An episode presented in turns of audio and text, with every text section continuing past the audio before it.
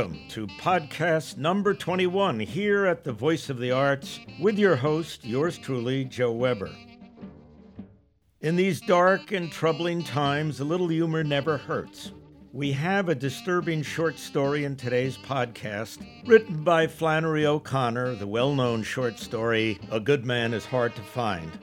So I thought we would begin with a Shouts and Murmurs piece from The New Yorker back in those halcyon days of two thousand seven.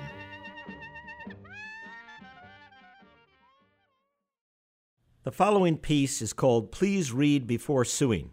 It's written by Larry Doyle and appears in the Shouts and Murmurs section of The New Yorker magazine dated February fifth, two thousand seven. Doctor Goodbody's Total Goodbody System is such a revolutionary and completely natural way to eliminate all your health problems that it's quite common for people to feel frightened before using it and to feel disoriented and more frightened afterward. Before calling our customer service line or nine one one, we suggest that you sit down, drink eight glasses of water, and read our responses to the following testimonials submitted by other satisfied customers, just like yourself. From Jay Lowell in Charlottesville, Virginia. seven hundred fifty dollars for a thirty-day supply? That's twenty-five dollars a pill. Isn't that a lot of money? Not when you consider that that comes to just about a dollar an hour. A dollar for an hour free of all your pains and complaints? Wouldn't you pay a dollar to feel like a million bucks? You'd have to be crazy not to. And it's not merely a pill. Each Doctor Goodbody's Total Goodbody System Daily Bolus contains the entire line of trademark Doctor Goodbody solutions, including Colo-Rooter, Blood Flush, Tumor Stopper, and several other remedies that are no longer available in most states. That's why each pill weighs nearly three ounces and why we recommend that you take it with eight glasses of water and the supplied lubricant. C. Mason of Brooklyn, New York writes, "My doctor has strongly warned me against trying your system and told me not to come crying to him when my insides fall out." Of course your doctor would say that. T. O'Donnell of Sherman Oaks, California writes, "I've been taking my daily bolus with eight glasses of water for three weeks now and have seen none of the results graphically depicted on your website. Instead, I have gained sixty pounds and have become so bloated I no longer have fingerprints. What am I doing wrong?" You need to increase the size of the glasses of water, but keep the total number of glasses to eight. D. Meyer of Madison, Wisconsin writes, "I smell burning hair." That means it's working. Other evidence that Doctor Goodbody's Total Goodbody System is detox cleansing, immunoblasting, and revitalucing your insides includes headaches, nausea, vomiting, vomiting from places other than the mouth, tiny voices, rapid cycling, hypo and hypertension resulting in staggering about with protruding eyeballs, cacophonous bowel sounds, muscle and joint pain that feels like slow roasting, inability to urinate, inability to cease urinating, sudden double-jointedness, cottonmouth mouth, itching in an unreachable location, athlete's face, knee-sap, extremely offensive odor that smells like strawberries to you, undead feeling, migrating love handles, reverse vertigo, cravings for bees and other sweet insects, jolly lips, full-body sloughing, jazz hands, visible bubbles in the blood, eye hair, abdominal rash that spells, "Let me out." Uncontrollable urge to contact attorneys, laughing buttocks, and a blinding but oddly comforting white light. If the burning hair smell continues for more than a day and your hair is not actually burning, which happens in only a small number of cases, there is a very slight possibility that you are having a stroke. If so, please seek help immediately by going online and ordering Doctor Goodbody's Brain Reboot. Choose overnight shipping. Jay Terman of Bangor, Maine writes, "I think I just passed my spine." That was your old spine. Rest assured that Doctor Goodbody's all-natural nanobiotic health noughts are busily constructing a new spine for you with fresh discs and state-of-the-art wiring. We think you're going to like it a lot. Do not be alarmed if at first your new spine feels somewhat gelatinous. This is a great time to try out all those frustrating yoga positions. M. Givelry of Lancaster, California writes, "No one is answering the guaranteed money-back hotline. All our operators are busy taking testimonials from satisfied customers like yourself, or they may be in the bathroom. We recommend that you drink eight glasses of water and stay on the line for as long as you can." The preceding, called Please Read Before Suing, was written by Larry Doyle and appeared in the Shouts and Murmurs section of The New Yorker magazine dated February fifth, two thousand seven.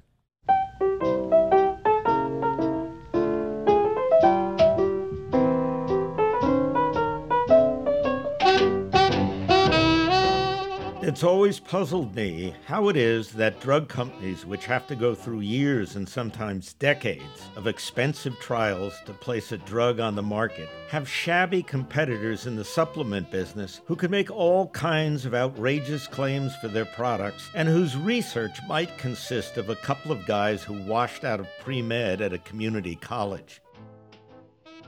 Well, as promised, next, we have Flannery O'Connor's short story, A Good Man is Hard to Find. A Good Man is Hard to Find by Flannery O'Connor. The grandmother didn't want to go to Florida. She wanted to visit some of her connections in East Tennessee, and she was seizing at every chance to change Bailey's mind. Bailey was the son she lived with, her only boy. He was sitting on the edge of his chair at the table, bent over the orange sports section of the journal. "Now look here, Bailey," she said. "See here, read this." And she stood with one hand on her thin hip and the other rattling the newspaper at his bald head. "Here this fellow that calls himself the Misfit is loose from the federal pen and headed toward Florida. And you read here what it says he did to these people. Just you read it. I wouldn't take my children in any direction with a criminal like that loose in it. I couldn't answer to my conscience if I did." Bailey didn't look up from his reading, so she wheeled around then and faced the children's mother, a young woman in slacks whose face was as broad and innocent as a cabbage and was tied around with a green headkerchief that had two points on the top like rabbit's ears. She was sitting on the sofa feeding the baby his apricots out of a jar. "The children have been to Florida before," the old lady said. "You all ought to take them somewhere else for a change so they would see different parts of the world and be broad. They never have been to East Tennessee." The children's mother didn't seem to hear her, but the eight-year-old boy, John Wesley, a stocky child with glasses, said, "If you don't want to go to Florida, why don't you stay at home?" He and the little girl, June Starr, were reading the funny papers on the floor. "She wouldn't stay at home to be queen for a day," June Starr said without raising her yellow head. "Yes, and what would you do if this fellow, the Misfit, caught you?" the grandmother asked. "I'd smack his face," John Wesley said. "She wouldn't stay at home for a million bucks," June Starr said. "Afraid she'd miss something. She has to go everywhere we go." "All right, miss," the grandmother said. "Just remember that the next time you want me to curl your hair." June Starr said her hair was naturally curly. The next morning, the grandmother was the first one in the car, ready to go. She had her big black valise that looked like the head of a hippopotamus in one corner, and underneath it she was hiding a basket with Pitti Singh, the cat, in it. She didn't intend for the cat to be left alone in the house for three days because he would miss her too much, and she was afraid he might brush against one of the gas burners and accidentally asphyxiate himself. Her son Bailey didn't like to arrive at a motel with a cat.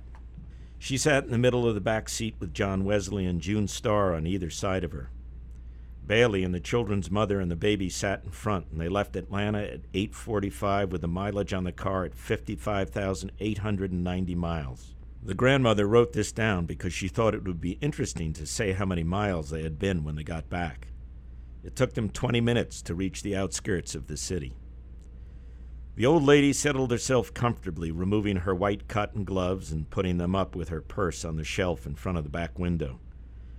The children's mother still had on slacks and still had her head tied up in a green kerchief, but the grandmother had on a navy blue straw sailor hat with a bunch of white violets on the brim and a navy blue dress with a small white dot in the print. Her collars and cuffs were white organdie trimmed with lace, and at her neckline she had pinned a purple spray of cloth violets containing a sachet. In case of an accident, anyone seeing her dead on the highway would know at once that she was a lady. She said she thought it was going to be a good day for driving, neither too hot nor too cold, and she cautioned Bailey that the speed limit was fifty-five miles an hour, and that the patrolmen hid themselves behind billboards and small clumps of trees and sped out after you before you had a chance to slow down. She pointed out interesting details of the scenery: Stone Mountain, the blue granite that in some places came up to both sides of the highway, the brilliant red clay banks slightly streaked with purple, and the various crops that made rows of green lacework on the ground. The trees were full of silver-white sunlight, and the meanest of them sparkled. The children were reading comic magazines, and their mother had gone back to sleep. "Let's go through Georgia fast so we won't have to look at it much," John Wesley said. "If I were a little boy," said the grandmother, "I wouldn't talk about my native state that way. Tennessee has the mountains and Georgia has the hills." "Tennessee's just a hillbilly dumping ground," John Wesley said, "and Georgia's a lousy state too." "You said it," June Starr said. "In my time," said the grandmother, folding her thin, veined fingers, "children were more respectful of their native states and their parents and everything else. People did right then. Oh, look at that cute little pickaninny," she said, and pointed to a Negro child standing in the door of a shack. "Wouldn't that make a picture now?" she asked, and they all turned and looked at the little Negro out of the back window. He waved. "He didn't have any britches on," June Starr said. "He probably didn't have any," the grandmother explained. "People like that in the country don't have things like we do. If I could paint, I'd paint that picture," she said. The children exchanged comic books. The grandmother offered to hold the baby, and the children's mother passed him over the front seat to her. She set him on her knee and bounced him and told him about things that were passing. She rolled her eyes and screwed up her mouth and stuck her leathery thin face into his smooth, bland one. Occasionally he gave her a faraway smile. They passed a large cotton field with five or six graves fenced in the middle of it like a small island. "Look at the graveyard," the grandmother said, pointing it out. "That was the old family burying ground. That belonged to the plantation." "Where's the plantation?" John Wesley asked. "Gone with the wind," said the grandmother. "Ha ha." When the children finished all the comic books they had brought, they opened the lunch and ate it.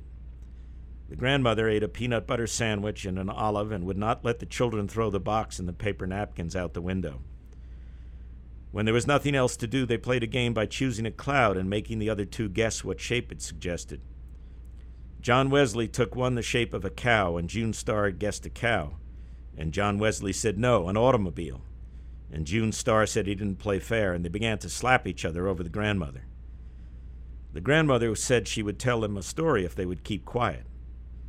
When she told the story, she rolled her eyes and waved her head and was very dramatic. She said once when she was a maiden lady, she had been courted by a Mister Edgar Atkins Teagarden from Jasper, Georgia. She said he was a very good-looking man and a gentleman, and that he brought her a watermelon every Sunday afternoon with his initials cut in it, E A T. Well, one Saturday, she said, Mister Teagarden brought the watermelon and there was nobody at home, and he left it on the front porch and returned in his buggy to Jasper. But she never got the watermelon, she said, because a little colored boy ate it when he saw the initials E A T. This story tickled John Wesley's funny bone, and he giggled and giggled. But June Starr didn't think it was any good. She said she wouldn't marry a man that just brought her a watermelon on Saturday. The grandmother said she would have done well to marry Mister Teagarden because he was a gentleman and had brought Coca-Cola stock when it first came out, and that he had died only a few years ago, a very wealthy man. They stopped at the Tower for barbecued sandwiches. The Tower was a part stucco and part wood filling station and dance hall set in a clearing outside of Timothy. A fat man named Red Sammy Butts ran it, and there were signs stuck here and there on the building and for miles up and down the highway saying, "Try Red Sammy's famous barbecue. None like famous Red Sammy's. Red Sam, the fat boy with a happy laugh. A veteran, Red Sammy's your man." Red Sammy was lying on the bare ground outside the Tower with his head under a truck, while a gray monkey about a foot high chained to a small chinaberry tree chattered nearby. The monkey sprang back into the tree and got on the highest limb as soon as he saw the children jump out of the car and run toward him. Inside the Tower was a long, dark room with a counter at one end and tables at the other, and dancing space in the middle. They all sat down at a board table next to the Nickelodeon, and Red Sam's wife, a tall, burnt-brown woman with hair and eyes lighter than her skin, came and took their order. The children's mother put a dime in the machine and played the Tennessee Waltz, and the grandmother said that tune always made her want to dance. She asked Bailey if he would like to dance, but he only glared at her. He didn't have a naturally sunny disposition like she did, and trips made him nervous. The grandmother's brown eyes were very bright, She swayed her head from side to side and pretended she was dancing in her chair. June Starr said play something she could tap to, so the children's mother put in another dime and played a fast number, and June Starr stepped out onto the dance floor and did her tap routine. "Ain't she cute," Red Sam's wife said, leaning over the counter. "Would you like to come and be my little girl?" "No, I certainly wouldn't," June Starr said. "I wouldn't live in a broken-down place like this for a million bucks." And she ran back to the table. "Ain't she cute," the woman repeated, stretching her mouth politely. "Aren't you ashamed?" hissed the grandmother. Red Sam came in and told his wife to quit lounging on the counter and hurry up with these people's order. His khaki trousers reached just to his hip bones, and his stomach hung over them like a sack of meal swaying under his shirt. He came over and sat down at a table nearby and let out a combination sigh and yodel. "You can't win," he said. "You can't win," and he wiped his sweating red face off with a gray handkerchief. "These days you don't know who to trust," he said. "Ain't that the truth?" "People are certainly not nice like they used to be," said the grandmother. "Two fellers come in here last week," Red Sammy said, "driving a Chrysler. It was an old beat-up car, but it was a good one. And these boys looked all right to me. Said they worked at the mill, and you know I let them fellers charge the gas they bought. Now why did I do that?" "Because you're a good man," the grandmother said at once. "Yes'm, I suppose so," Red Sam said, as if he were struck with this answer. His wife brought the orders, carrying the five plates all at once without a tray, two in each hand and one balanced on her arm. "It isn't a soul in this green world of God's that you can trust," she said. "And I don't count nobody out of that, not nobody," she repeated, looking at Red Sammy. "Did you read about that criminal, the misfit, that's escaped?" asked the grandmother. "I wouldn't be a bit surprised if he didn't attract this place right here," said the woman. "If he hears about it being here, I wouldn't be none surprised to see him. If he hears it's two cent in the cash register, I wouldn't be at all surprised if he—" "That'll do," Red Sam said. "Go bring these people their Coca-Colas." And the woman went off to get the rest of the order. "A good man is hard to find," Red Sammy said. "Everything's getting terrible. I remember the day you could go off and leave your screen door unlatched. Not no more." He and the grandmother discussed better times. The old lady said that, in her opinion, Europe was entirely to blame for the way things were now. She said the way Europe acted, you would think we were made of money, and Red Sam said it was no use talking about it. She was exactly right. The children ran outside into the white sunlight and looked at the monkey in the lacy chinaberry tree. He was busy catching fleas on himself and biting each one carefully between his teeth, as if it were a delicacy. They drove off again into the hot afternoon. The grandmother took cat naps and woke up every few minutes with her own snoring. Outside of Toomsboro, she woke up and recalled an old plantation that she had visited in this neighborhood once when she was a young lady. She said the house had six white columns across the front, and that there was an avenue of oaks leading up to it, and two little wooden trellis arbors on either side and front where you sat down with your suitor after a stroll in the garden. She recalled exactly which road to turn off to get to it.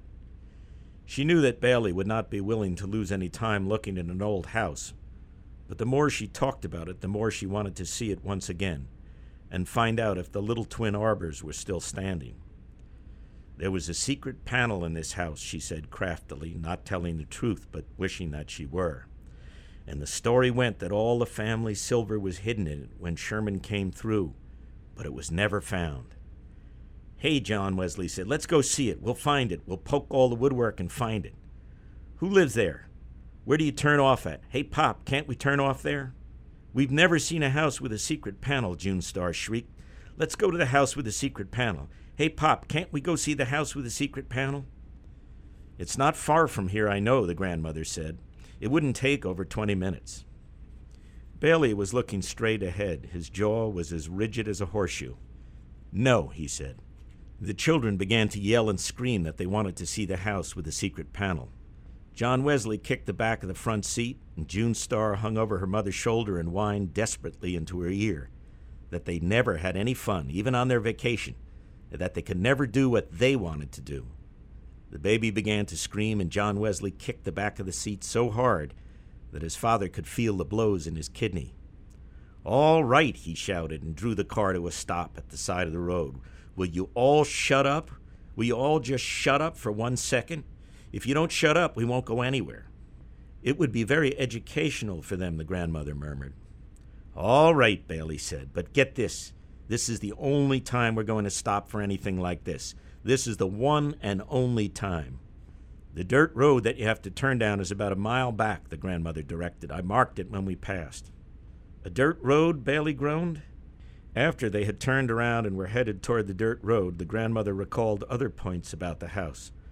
The beautiful glass over the front doorway and the candle lamp in the hall. John Wesley said that the secret panel was probably in the fireplace. You can't go inside this house, Bailey said. You don't know who lives there. While you all talk to the people in front, I'll run around behind and get in a window, John Wesley suggested. We'll all stay in the car, his mother said. They turned onto the dirt road and the car raced roughly along in a swirl of pink dust. The grandmother recalled the times when there were no paved roads and thirty miles was a day's journey. The dirt road was hilly and there were sudden washes in it and sharp curves on dangerous embankments. All at once they would be on a hill looking down over the blue tops of trees for miles around. Then the next minute they would be in a red depression with the dust-coated trees looking down on them. This place had better turn up in a minute, Bailey said, or I'm going to turn around. The road looked as if no one had traveled on it in months. It's not much farther, the grandmother said, and just as she said it, a horrible thought came to her. The thought was so embarrassing that she turned red in the face, and her eyes dilated, and her feet jumped up, upsetting her valise in the corner. The instant the valise moved, the newspaper top she had over the basket under it rose with a snarl, and Pitti Singh the cat sprang onto Bailey's shoulder. The children were thrown to the floor, and their mother, clutching the baby, was thrown out the door onto the ground. The old lady was thrown into the front seat. The car turned over once and landed right side up in a gulch off the side of the road. Bailey remained in the driver's seat with the cat, gray-striped, with a broad white face and an orange nose clinging to his neck like a caterpillar. As soon as the children saw they could move their arms and legs, they scrambled out of the car, shouting, "We've had an accident!" The grandmother was curled up under the dashboard, hoping she was injured so that Bailey's wrath would not come down on her all at once. The horrible thought she had had before the accident was that the house she had remembered so vividly was not in Georgia, but in Tennessee. Bailey removed the cat from his neck with both hands and flung it out the window against the side of a pine tree. Then he got out of the car and started looking for the children's mother.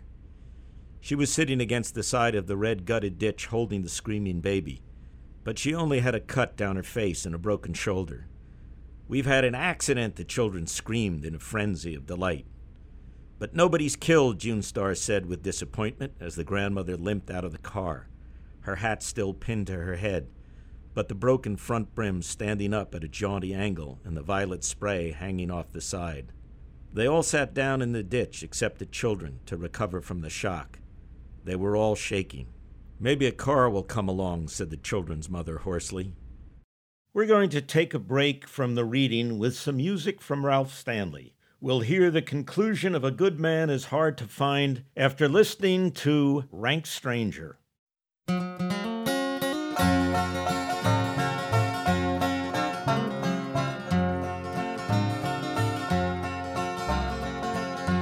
I wandered home in the mountain,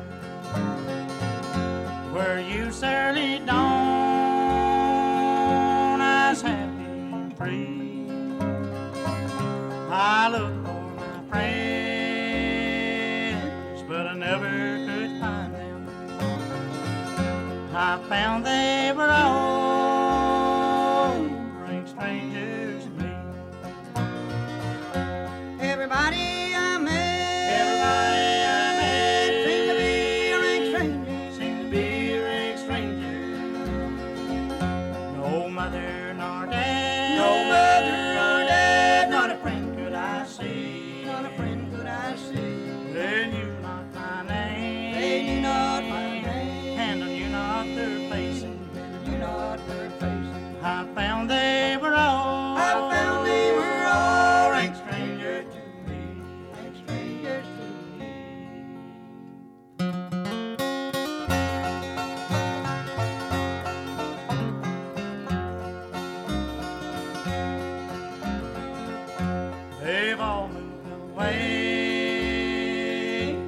the voice of a stranger to a beautiful home by the bright Bristol sea. Some beautiful day I'll meet them in heaven, where no one will be a stranger to me. Everybody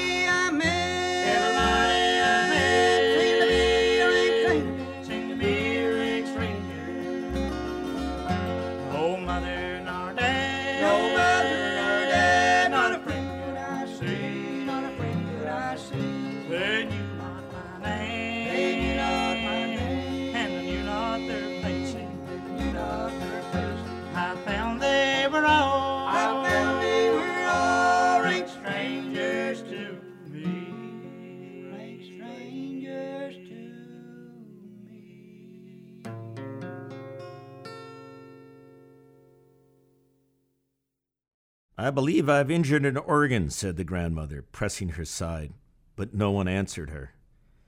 Bailey's teeth were clattering. He had on a yellow sport shirt with bright blue parrots designed in it, and his face was as yellow as the shirt.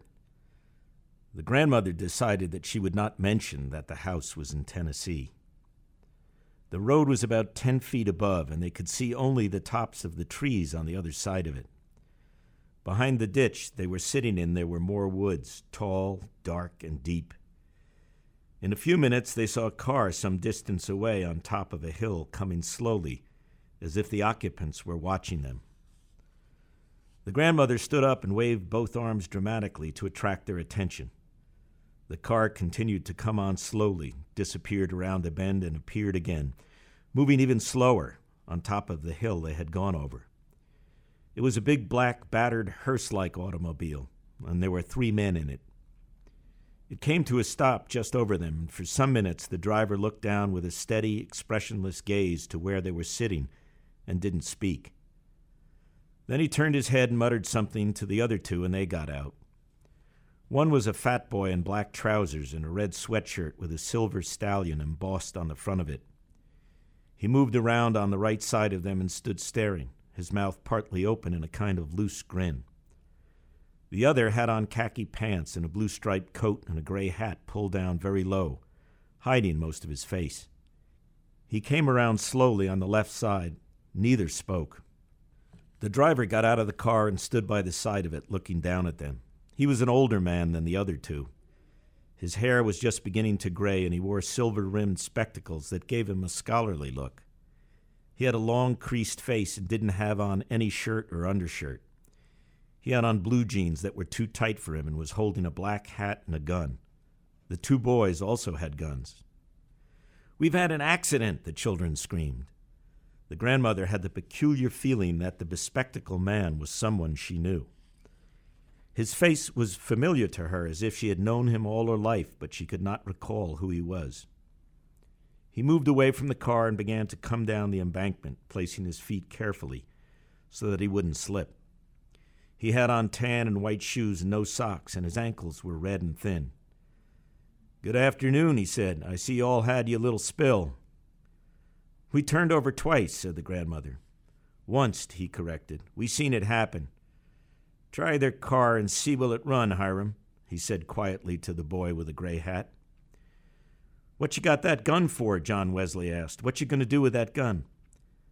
"Lady," the man said to the children's mother, "would you mind calling them children to sit down by you? Children make me nervous. I want you all to sit down right together there where you're at."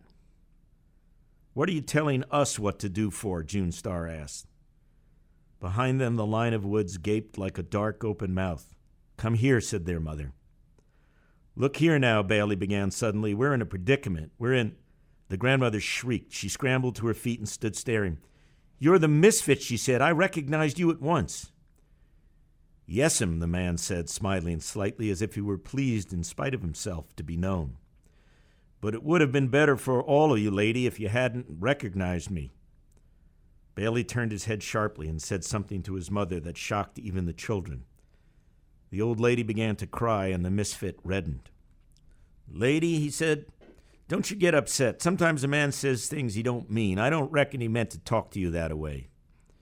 You wouldn't shoot a lady, would you, the grandmother said, and removed the clean handkerchief from her cuff and began to slap at her eyes with it. The misfit pointed the toe of his shoe into the ground and made a little hole and then covered it up again. I would hate to have to, he said. Listen, the grandmother almost screamed. I know you're a good man. You don't look a bit like you have common blood. I know you must come from nice people. Yes, ma'am, he said, finest people in the world. When he smiled, he showed a row of strong white teeth. God never made a finer woman than my mother, and my daddy's heart was pure gold, he said. The boy with the red sweatshirt had come around behind them and was standing with his gun at his hip. The misfit squatted down on the ground. Watch them children, Bobby Lee, he said. You know, they make me nervous. He looked at the six of them huddled together in front of him, and he seemed to be embarrassed, as if he couldn't think of anything to say. Ain't a cloud in the sky, he remarked, looking up at it. Don't see no sun, but don't see no cloud neither. Yes, it's a beautiful day, said the grandmother. Listen, she said, you shouldn't call yourself the misfit, because I know you're a good man at heart. I can just look at you and tell. Hush, Bailey yelled. Hush, everybody shut up and let me handle this. He was squatting in the position of a runner about to sprint forward, but he didn't move. I appreciate that, lady, the misfit said, and drew a little circle in the ground with the butt of his gun. It'll take a half hour to fix this here car, Hiram called, looking over the raised hood of it. Well, first you and Bobby Lee get him and that little boy to step over yonder with you, the misfit said, pointing to Bailey and John Wesley. The boys want to ask you something, he said to Bailey. Would you mind stepping back in them woods there with them? Listen, Bailey began, we're in a terrible predicament. Nobody realizes what this is, and his voice cracked. His eyes were as blue and intense as the parrots in his shirt, and he remained perfectly still. The grandmother reached up to adjust her hat brim as if she were going to the woods with him, but it came off in her hand. She stood staring at it, and after a second she let it fall on the ground. Hiram pulled Bailey up by the arm as if he were assisting an old man. John Wesley caught hold of his father's hand, and Bobby Lee followed. They went off toward the woods, and just as they reached the dark edge, Bailey turned, and supporting himself against a gray, naked pine tree, he shouted, I'll be back in a minute, Mama. Wait on me. Come back this instant, his mother shrilled, but they all disappeared into the woods. Bailey boy, the grandmother called in a tragic voice, but she found she was looking at the misfit squatting on the ground in front of her. I just know you're a good man, she said desperately. You're not a bit common. No'm, I ain't a good man, the misfit said after a second, as if he had considered her statement carefully.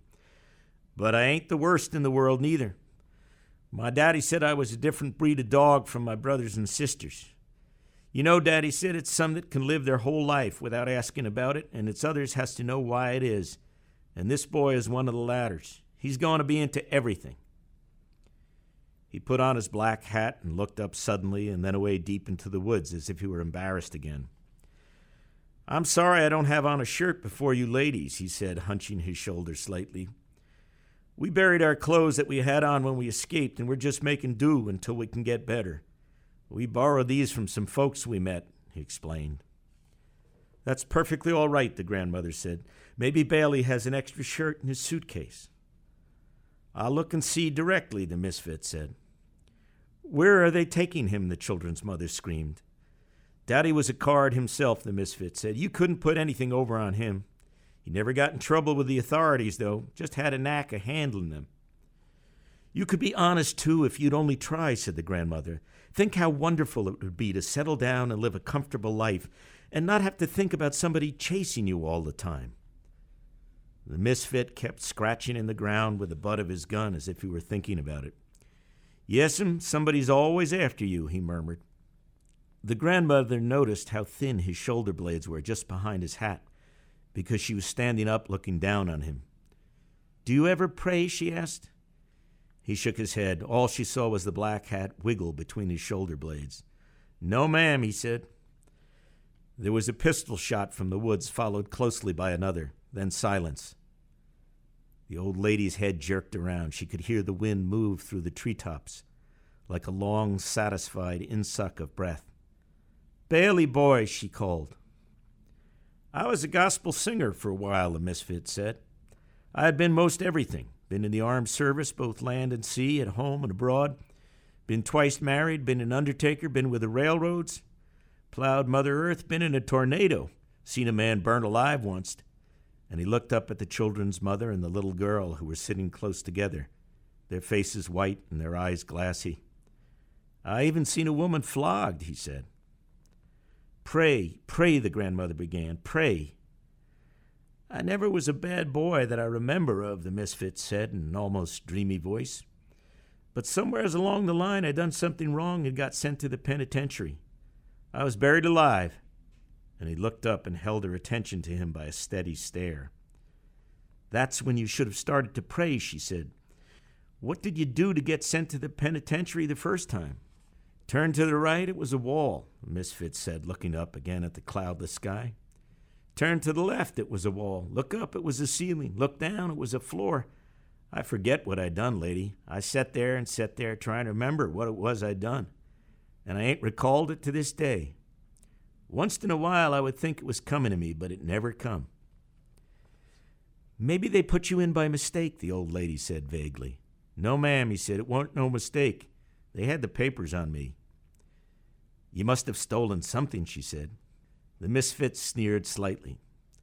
Nobody had nothing I wanted, he said. It was a head doctor at the penitentiary said what I had done was kill my daddy. But I known that for a lie. My daddy died in nineteen nineteen of the epidemic flu, and I never had a thing to do with it. He was buried in the Mount Hopewell Baptist Churchyard, and you can go there and see for yourself.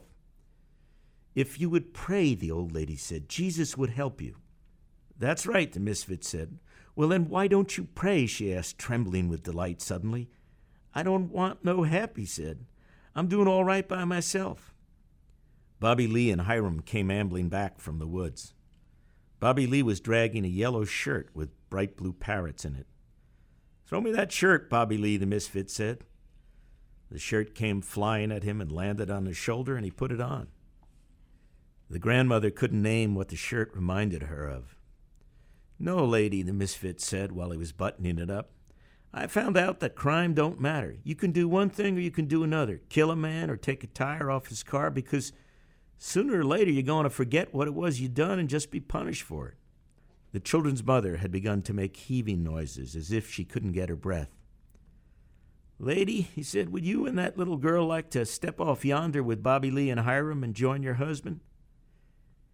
Yes, thank you, the mother said faintly. Her left arm dangled helplessly, and she was holding the baby who had gone to sleep in the other.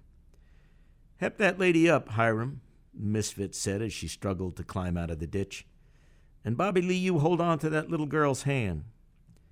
I don't want to hold hands with him, June Star said. He reminds me of a pig. The fat boy blushed and laughed and caught her by the arm and pulled her off into the woods after Hiram and her mother. Alone with the misfit, the grandmother found that she had lost her voice. There was not a cloud in the sky nor any sun. There was nothing around her but woods. She wanted to tell him that he must pray. She opened and closed her mouth several times before anything came out. Finally, she found herself saying, Jesus, Jesus, meaning Jesus will help you, but the way she was saying it, it sounded as if she might be cursing. Yes, him, the misfit said as if he agreed. Jesus thrown everything off balance. It was the same case with him as with me, except he hadn't committed any crime, and they could prove I had committed one because they had papers on me. They never shown me my papers. That's why I sign myself now. I said long ago, you get you a signature and sign everything you do and keep a copy of it. Then you'll know what you done, and you can hold up the crime to the punishment and see do they match. And in the end, you'll have something to prove you ain't been treated right. I call myself the misfit, he said, because I can't make what all I done wrong fit what all I gone through in punishment. There was a piercing scream from the woods, followed closely by a pistol report. Does it seem right to you, lady, that one is punished a heap and another ain't punished at all? Jesus, the old lady cried. You've got good blood. I know you wouldn't shoot a lady. I know you come from nice people. Pray, Jesus, you ought not to shoot a lady. I'll give you all the money I've got. Lady, the misfit said, looking beyond her far into the woods. There never was a body that give the undertaker a tip. There were two more pistol reports, and the grandmother raised her head like a parched old turkey hen crying for water and called, "Bailey boy, Bailey boy," as if her heart would break. Jesus was the only one that ever raised the dead, the misfit continued, and he shouldn't have done it. He'd thrown everything off balance. If he did what he said, then it's nothing for you to do but throw away everything and follow him. And if he didn't, then it's nothing for you to do but enjoy the few minutes you got left the best way you can, by killing somebody or burning down his house or doing some other meanness to him. No pleasure, but meanness. And his voice had become almost a snarl. Maybe he didn't raise the dead, the old lady mumbled, not knowing what she was saying and feeling so dizzy that she sank down in the ditch with her legs twisted under her. "I wasn't there, so I can't say he didn't," the misfit said. "I wished I had been there," he said, hitting the ground with his fist. "It ain't right I wasn't there, because if I had been there, I would have known." "Listen, lady," he said in a high voice, "if I had been there, I would have known. I wouldn't be like I am now." His voice seemed about to crack, and the grandmother's head cleared for an instant. She saw the man's face twisted close to her own as if he were going to cry, and she murmured, "Why, you're one of my babies. You're one of my own children." She reached out and touched him on the shoulder.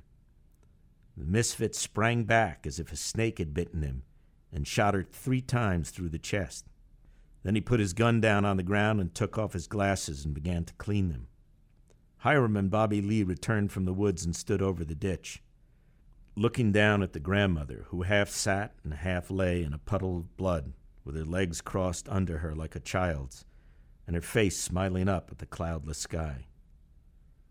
Without his glasses, the misfit's eyes were red-rimmed and pale and defenseless-looking. "Take her off and throw her where you thrown the others," he said, picking up the cat that was rubbing itself against his leg. "She was a talker, wasn't she?" Bobby Lee said, sliding down the ditch with a yodel. "She would have been a good woman," the misfit said, "if it had been somebody there to shoot her every minute of her life." "Some fun," Bobby Lee said. "Shut up, Bobby Lee. It's no real pleasure in life." In constant sorrow all my days, I am a man of constant sorrow. I've seen trouble all my days. I bid farewell to old Kentucky, the state where I was born and raised, the state where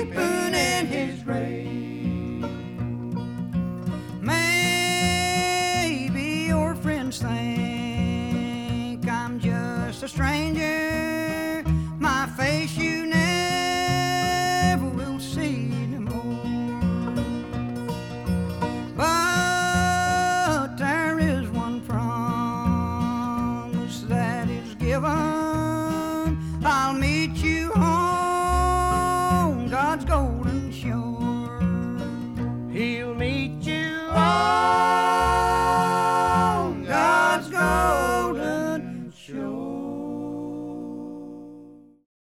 Ralph Stanley and the Clinch Mountain Boys with Man of Constant Sorrow.